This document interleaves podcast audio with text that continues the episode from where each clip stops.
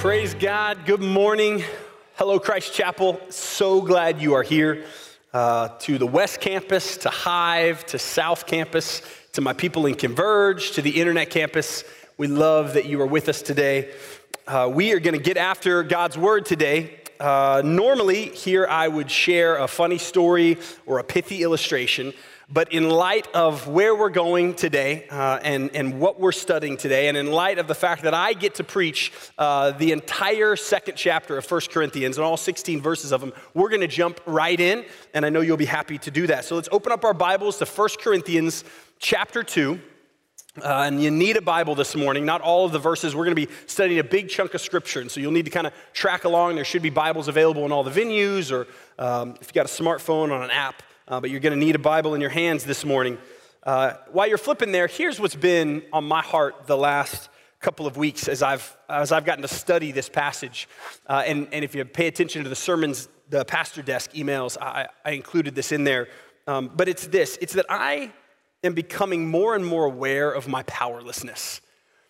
And here's what I mean by that. In my life, I just um, am confronted with this idea that I can't control the things I want to control. I'm the dad of two sons, uh, and, and it is very obvious to me, and this confronts me often, that I can't, I don't have the power to, to change my boys' hearts. Uh, I don't have the power uh, that I would want to protect my kids from sin and from the world. Uh, as a friend and as a pastor, I don't have the power to be able to change someone's heart um, or, or, change their circumstances so often uh, in ways I would want, even my own heart. I feel like I don't have the power to change my own heart in ways that I know I want to. We want to see the power of God.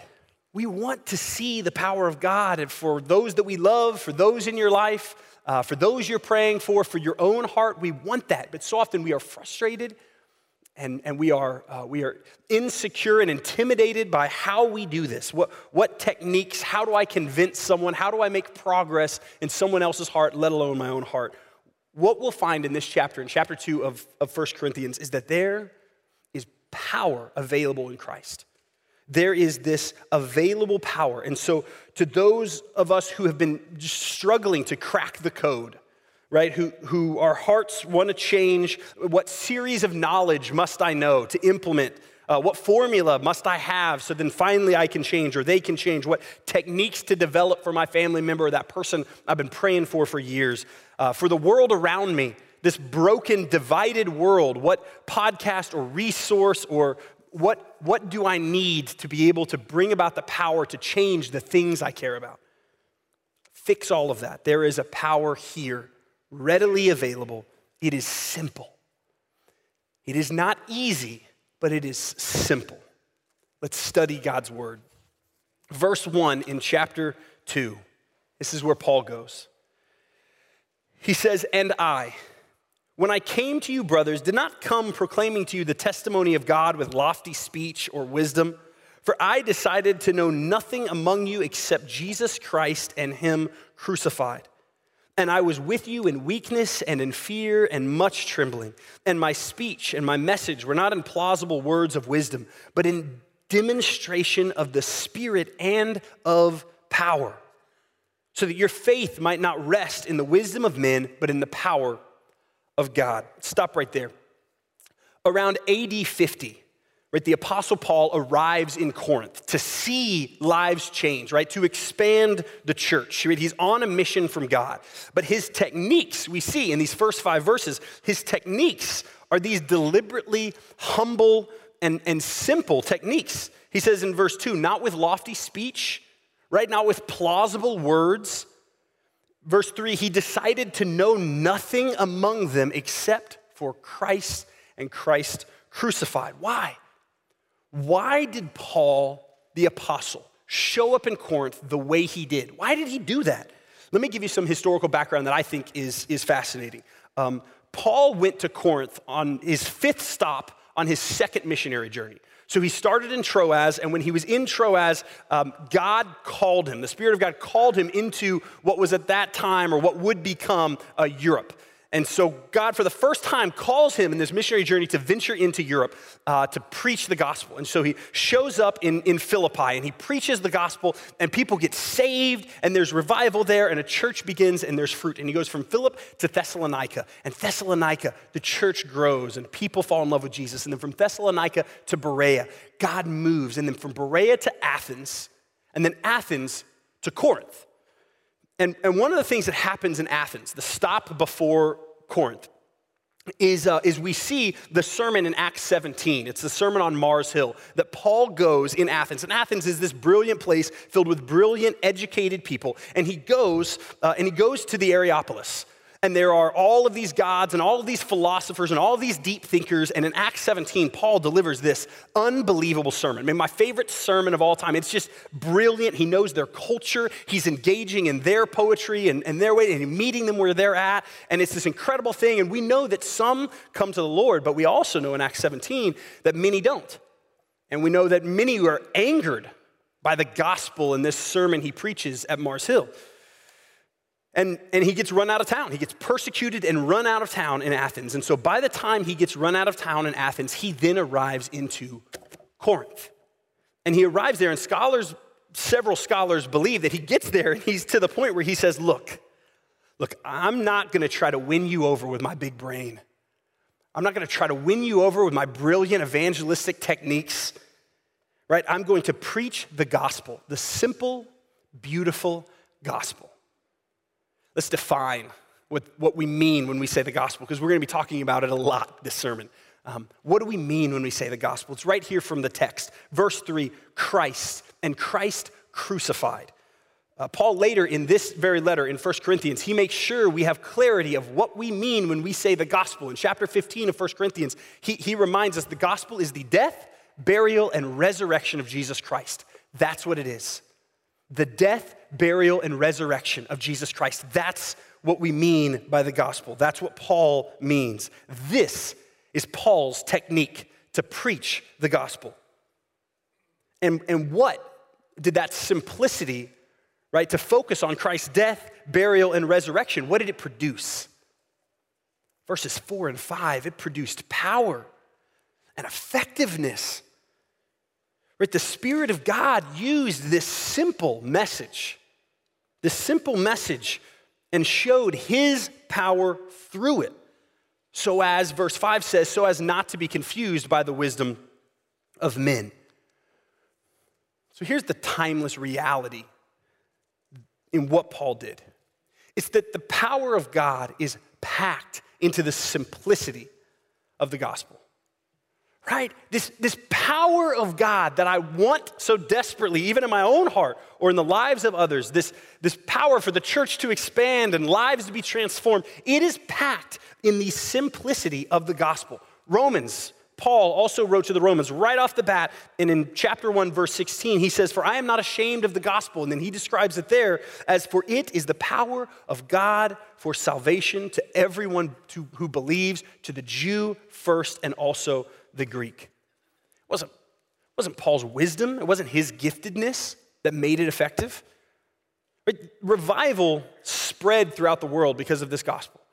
Right? At the time of the church, revival spread throughout the world in a way it has never done since or done before. History radically changed. The most radical and cultural shift in the history of humanity happened because of the gospel. And it happened in a time and with a people that wasn't a fortuitous happening. Right? It wasn't a convenient time for that gospel to take root in the sense of it wasn't an easy thing for people to believe. Right? It wasn't just like, well, I guess it makes sense and it's a popular thing. No, no. It, it was 300 years before the gospel was even legal within most of the believing church that was proclaiming the gospel. To, to believe the gospel was, was to potentially have your family killed. To believe the gospel was potentially to commit career suicide, certainly to be alienated by the pop- populace. But in those circumstances, where it wasn't easy to swallow the gospel, it spread like wildfire.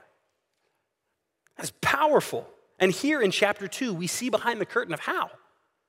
We see, how does it do that? How does this gospel do what it does? And it is, it is this simple, powerful thing called the gospel, not an ad campaign, not a sales force, not a incentivized prosperity message,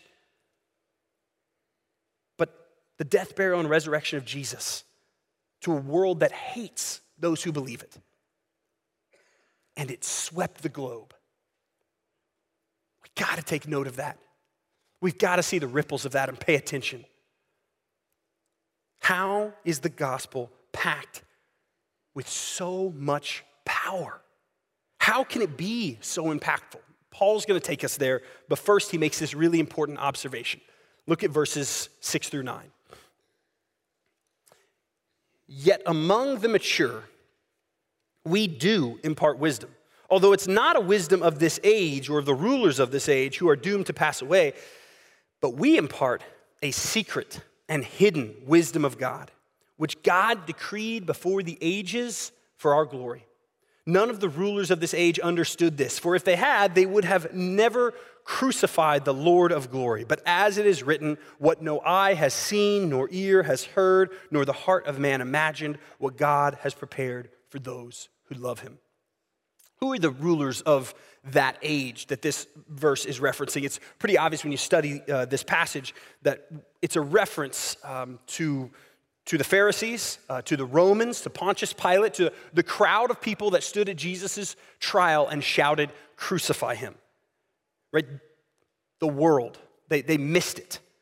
These four verses show us that the most educated Romans, the most savvy Jews, uh, the most religious people in that day and age, I mean, people who were studying the Old Testament, studying the prophecy of the Messiah to come with their lives, missed it.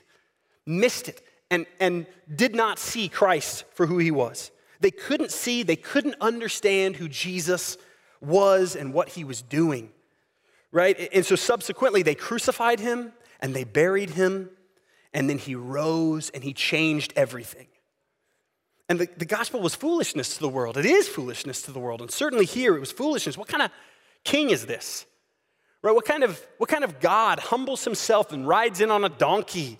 What kind of God spends all of his time with those who are the least worthy? What kind of God does that? They can't see it. And we see why they can't see it in this exact passage. In these verses, we see why, why did they miss it? What's it say? It says it's hidden from them. Right? Verse 7 there is a secret and hidden wisdom of God. Now, this word hidden, um, it's not a reference, uh, don't think of a reference of a, of a manipulated, hiding behind a cloak uh, kind of prank. Uh, think of hidden as the idea of something that is buried beneath the surface. You, can't see it, it's there, but it's buried beneath the surface. And it, it, makes me think of an aquifer, right? This, this body of water that's underground. Uh, there is an aquifer, one of the largest aquifers in the world, uh, largest in, in the United States, uh, Ogallala Aquifer named after a town in Nebraska. It stretches eight different states, right? This one aquifer, this one body of water underground in America and under the, the plains, it stretches in the northern part of the panhandle in New Mexico, Colorado, Oklahoma, Kansas, Nebraska, stretches into the southern part of South Dakota, Wyoming. It's 174,000 square miles, this aquifer. It's there. I mean, think about the impact of that, right? You, um, you if anybody takes a trip up north and, and, takes a road trip, most likely you will be driving over this aquifer for miles and miles. Anyone lives uh, in the plains area, most likely they're living on top of this aquifer and, and maybe don't even know uh, that it's there. When Paul shares how it is a simple gospel message that has power, he clarifies that it is not a shallow message, right? It is a deep and rich message that, yes, is hidden from many, but it is deep and it is rich. And it contains the power for life change, and the mind and heart of Christ are in it. And he points out, he points out that the world cannot tap into that. They can't tap into it. It's hidden under their feet. They see Jesus, they see the gospel, they hear the gospel, but don't understand. Um, what does the world do then in response to that? Well, they do their best. right? They try. They try hard to make sense out of history and out of humanity uh, to, the, to the problem of powerlessness. The world is going to present uh, an a- inadequate solution. Uh, to, to the problem of brokenness, they're going to offer an inadequate solution that, that changes by the generation or by the decade. Uh, to find satisfaction, they're going to find something that says, This is what will satisfy you. To find something worth worship, they will offer you many, many options the world will suggest here's what you need. I don't understand the gospel, but here is what you need. Try this worldly technique. So I hope you see with clarity what Paul is teaching us in this chapter that yes, the power of God is packed in the simplicity of the gospel and not the understanding of the world. Right? God's power is packed in the simplicity of the gospel, not the understanding of the world. And that's what he's saying. There's power in the gospel. You, you don't have to flower it up, but the world isn't going to get it.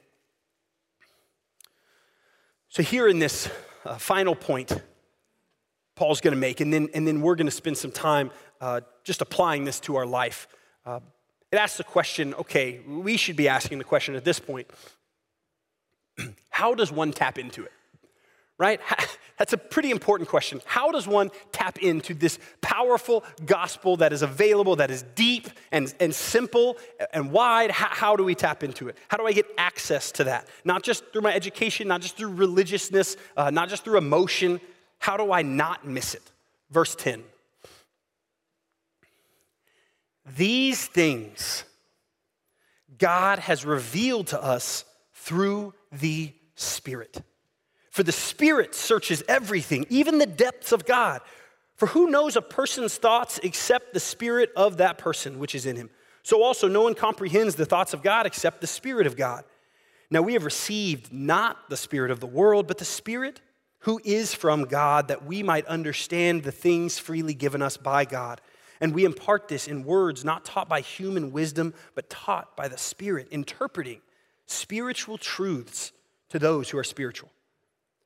The natural person does not accept the things of the Spirit of God, for they are folly to him, and he is not able to understand them because they are spiritually discerned. The spiritual person judges all things, but is himself to be judged by no one. For who has understood the mind of the Lord so as to instruct him? But we have the mind of Christ. The depth of understanding, right? The simple gospel's ability to have deep and powerful effects in our life is only available through the Spirit of God. That power, that understanding, Scripture says, is only available through the Spirit of God. And it's the same spirit that lives in a believer, is that same spirit that lives in God's heart. We see that in verse 10 and 11. The world has no ability to access the mind of Christ because they don't have the spirit. We see that in verse 12 and 14 the timeless reality that Paul teaches us the Spirit of God is our only means of access to the mind and the heart of Christ. This simple gospel and this rich, this aquifer under our feet, we cannot, the world cannot access, has all sorts of suggestions, but cannot access. The Spirit of God is this pipeline to, to break through the bedrock of our heart so that we can understand and well out an understanding that will change everything. That's what the Spirit of God does. It is this pipe, it is this well that digs deep into the things of God that the Spirit allows us then to well out, to have this understanding that He has given to those who are in Christ. I don't need the world's unsuccessful techniques to get me there.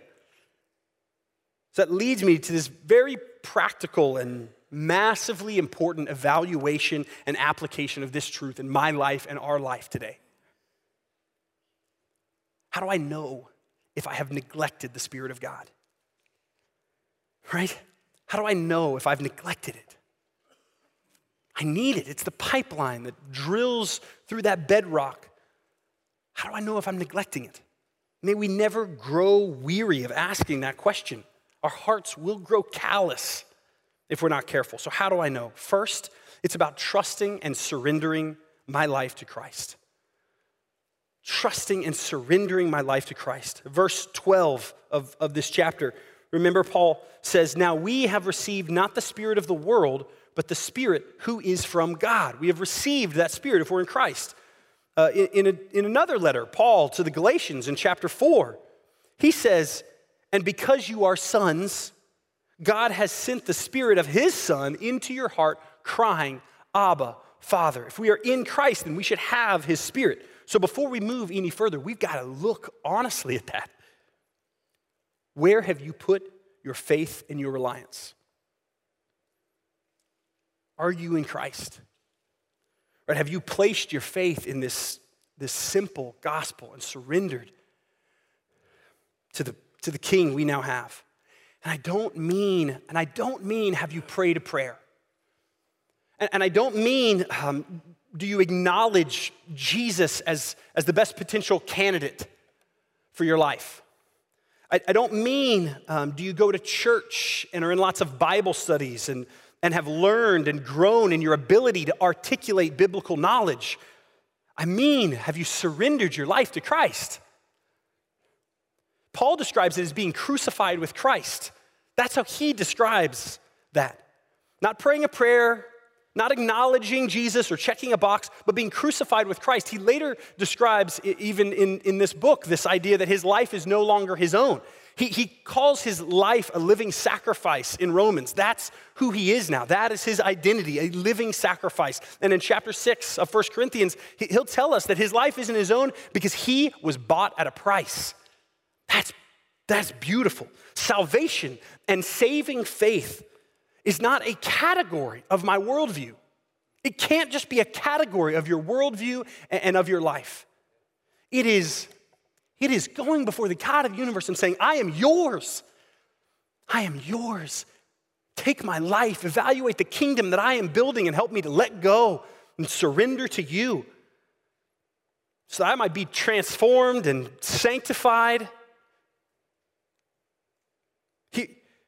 Here's what that simple gospel sounds like. Let me, let me share what it sounds like that death, burial, and resurrection. It sounds like this God, you have died for me, so let my life be dead in you. God, you have been buried.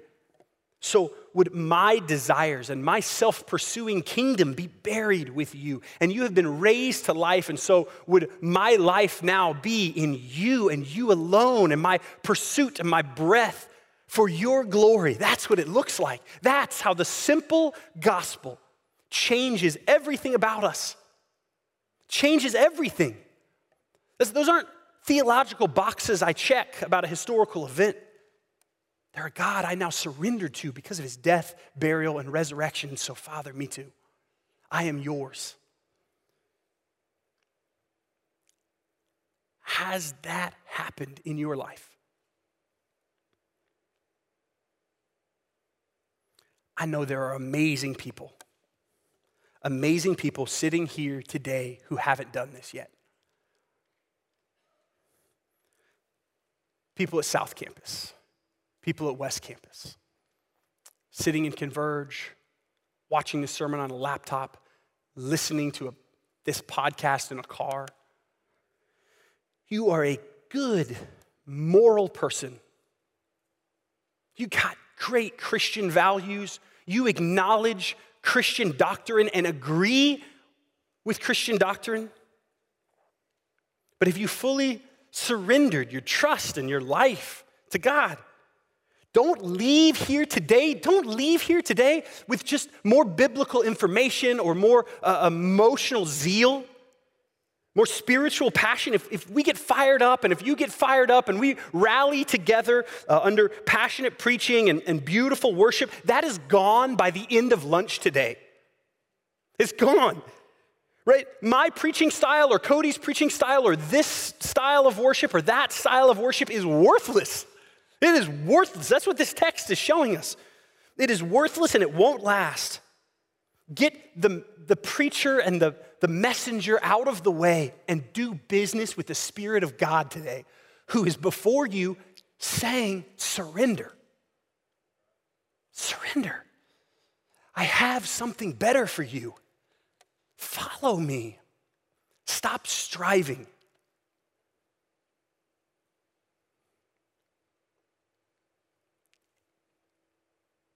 Don't miss it. We know you're here. We love that you're here. We know you're here because the Bible says so. Because the Bible says many people, many people at the end of time are going to go before Jesus and say, It's me. And he's going to look at them. And he's going to say, I don't know you. And those people are going to say, But I sat in church every week. I agreed with the doctrine. I, I, I, I tried my best to keep the complicated list the complicated Christian do's and don'ts list. And he says, But you never surrendered to the simple gospel. I don't know you. You don't have to be embarrassed that that might be you today, right? You are here for a reason. It's not a coincidence that God's word is being preached from chapter 2 of 1 Corinthians today, July 4th, 2021.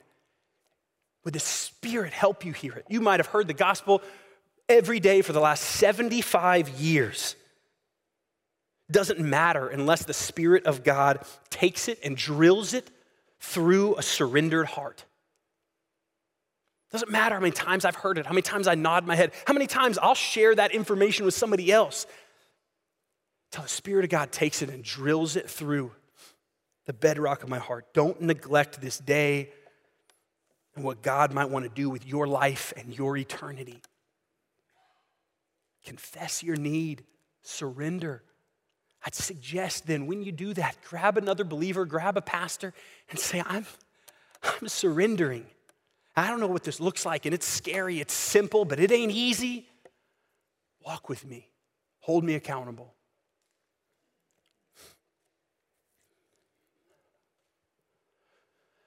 For those in Christ, just because we have the Spirit of God residing in us doesn't mean we've arrived, right? We have not arrived. We need to be actively rejecting the spirit of the world. If I, if I want to figure out how to not neglect the spirit of God, I need to, with, with all the tools I have, I need to be able to fight to neglect the spirit of the world, right? Because those pipes get clogged, right? The world will get in there. We're prone to wander and we're prone to bring the world in as an authority again. I, uh, I spent some time uh, over at a friend of mine's house and he had his house on the market. He was selling his house. He was actually under contract. Beautiful house, and he'd done all this work. And I was sitting at his kitchen table and looked into the backyard. And um, you know, it, it, had already gone through the inspection phase. And when it went through the inspection phase, they found out that the, the line, the plumbing line out the back of his house that runs through his backyard and connects to the city, uh, had all these roots growing in it. And so this beautiful house you look out, manicured yard, beautiful yard, and just right through the middle of this beautifully manicured grass is just this huge ditch and backhoes and guys with shovels just removing it all, ripping out these pipes that roots had grown into and replacing it and cleaning it out. It's gonna happen, right? So we've got to filter out the world. We've got to filter out the world. Romans 12, 2, Paul says, Don't be conformed to this world, but be transformed by the renewing of your mind the world will give you solutions, right? They will, they will try to give you their understanding, their reason for purpose, right? Their source for satisfaction. And instead of the gospel and denying ourselves, the world will tell you, no, no, no, prioritize yourself and your comfort above all else. Right? There's a $1 billion self help industry and, and I'm sure that there are some good resources out there. I don't, I don't need to villainize that whole industry. Uh, there are some great resources out there, but also there is a tremendous amount of lies, right? That would, that would just rip away the simple gospel and point you to something else, point you to, to this, these lies that the world would tell us that um, your feelings are your authority, right? And, and your happiness is your purpose. And your enemy is really anyone that's going to challenge either of those first two. The spirit of the world is going to try to lead you somewhere with those lies. I've got friends who will describe themselves as a spiritual, very spiritual people, but not really into the Bible. And I don't argue with them because I, I'm sure that they are spiritual people, but I don't know what spirit they are following because it's not the Spirit of God, because it says the Spirit of God is only available to those who are in Christ through the power of the gospel. So don't buy into that, right? The, the gospel of Jesus is it. And don't, don't let the world add to that or, or take the gospel and just shrink it to a category, right? This Jesus plus idea.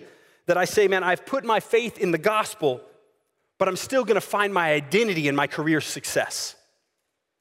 Or I've, I've put my faith in the gospel, but I'm still going to put my hope in conservative politics or liberal politics. Bible's pretty clear. Any worldly political party isn't going to be worthy of my, my ultimate hope. Or man, I put my faith in the gospel, but I still really, I still really need to earn it in order to be loved. Or the, the other side of that is I believe in the gospel and I believe I'm loved fully, and so I can really do whatever I want now and live in whatever way gratifies my immediate desires. Those are all ways that the world will pervert and twist and shrink and add to the gospel. And you fall into those traps and your heart gets calloused and you neglect the Spirit of God. So, how are you filtering this? How are you filtering it? Are you fleeing from temptation? Are you, are you building in accountability in areas that you are weak? Man, are you in community? Are you in biblical community that doesn't just tell you what you want to hear, but they really allow the Spirit to unpack and challenge and speak truth into each other's lives? Let's see the other side of that. The other side of that is not just a filtering out of the world, but it's also a cultivating of the Spirit with spiritual truths. Right, that I'm called to cultivate the Spirit of God with spiritual truths. Verse 13, if you remember what Paul said, he says, And we impart this in words, not taught by human wisdom, but taught by the Spirit, interpreting spiritual truths to those who are spiritual. So let's recap. There is power in the gospel. The world isn't going to understand it, but the Spirit reveals it. I want to see I want to see here how the Spirit of God, I want you to see it's got a, it's got a purpose and a function. It's got boundaries, the Spirit of God, that allow us to be guided to an unfathomable depth of the mind and the heart of Christ. And those boundaries are rooted in this purpose that it says right here in verse 13 to interpret spiritual truths to those who are spiritual.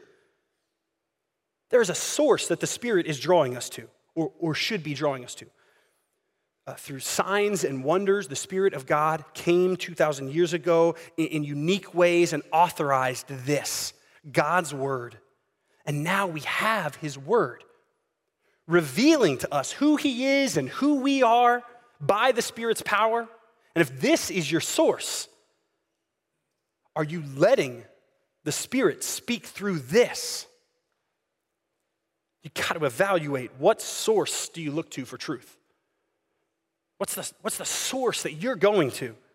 If it's grounded in anything other than God's word, the spiritual truths that He has given us, that the Holy Spirit has authorized, it's going to lead you astray. Uh, if you listen to the Spirit of God, but you're letting your emotions be your source, your well will run dry. As a believer, I don't get to take the Spirit of God. There's all kinds of ways that I, I mishandle or, or misunderstand how this Spirit works. I, I don't just get to take the Spirit of God and use it as a stamp to authorize my feelings and, and what I desire. We do that all the time, right? Well, this is what I really want. And so I'm just going to use the Spirit of God as a believer to just kind of authorize, well, this is what I want. I'm going to stamp it and call it authoritative, but it's really the source is my desires, not really rooted in Spirit. Show me your word where to go. The Spirit of God's purpose is not to also fuel emotionalism, give me a spiritual high, or show me a fresh new word. I don't need a fresh new word from the Spirit of God, right? We need the Spirit of God to take this timeless, deep reservoir of truth. And I need the Spirit to take this and I need it to unpack and I need it to help me understand, Lord, who you are and who I am. That's what I need. I don't I don't need a, a new word or a new sign. I've been given it. If I'm seeking out a word from the Spirit without being in His word, His spiritual truth, verse 13, I can't trust what comes out. It interprets this for us in ways I can't understand apart from God's Spirit. Verse 12, that, that we might understand the things freely given to us. It interprets and it even says, so that I can understand deeply, actually, the things that are freely given to us. Let me finish by showing and modeling um, what this looks like. right? What does it look like for the Spirit of God to illuminate things in a, in a depth of not just intellectual head knowledge, but life change? Uh, he, here's one that we are sons and daughters. That is something, verse 12, it is a promise that if we are in Christ, that is something that He has freely given us. And the Spirit of God takes this truth that I, Romans, I've no longer been given the spirit of fear, but I've been given the spirit of adoption in which I cry, Abba, Father. He is my Father. I didn't earn it. I get a seat at the table that I didn't earn. And I take that truth that I see freely given to me. And I say, God, would this, my understanding that I am a son, actually click? Because my worldly understanding of being God's son is woefully insufficient. My notes, my ability to check that intellectual box is not adequate.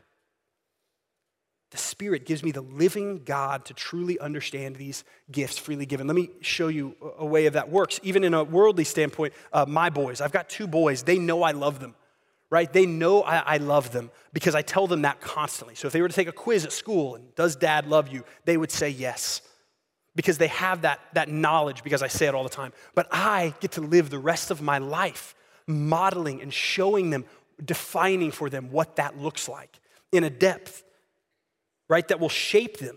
The depth at which it goes from knowledge that, yeah, my dad loves me, to understanding is the depth at which they can live out their identity as sons who are loved by their father, right? That transition from knowledge to Holy Spirit, help me understand this, that changes and transforms my very identity. And I need the Spirit of God for that.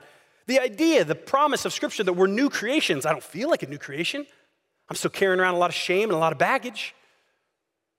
This promise, God's Spirit, show me, help me understand, help me break through the bedrock of my heart so I can understand how you see me as a new creation. Do you see? Do you see the power of the Spirit in the simple gospel? All of this, all of this is the Spirit of God interpreting for me the spiritual truths of God and then freely given over as I surrender to Christ to that and walk within the beautiful boundaries of His Word as He reveals who I am and who He is. That is amazing. That is amazing. And that is the power of God for transformation in our lives. Let me pray. Father, we love you.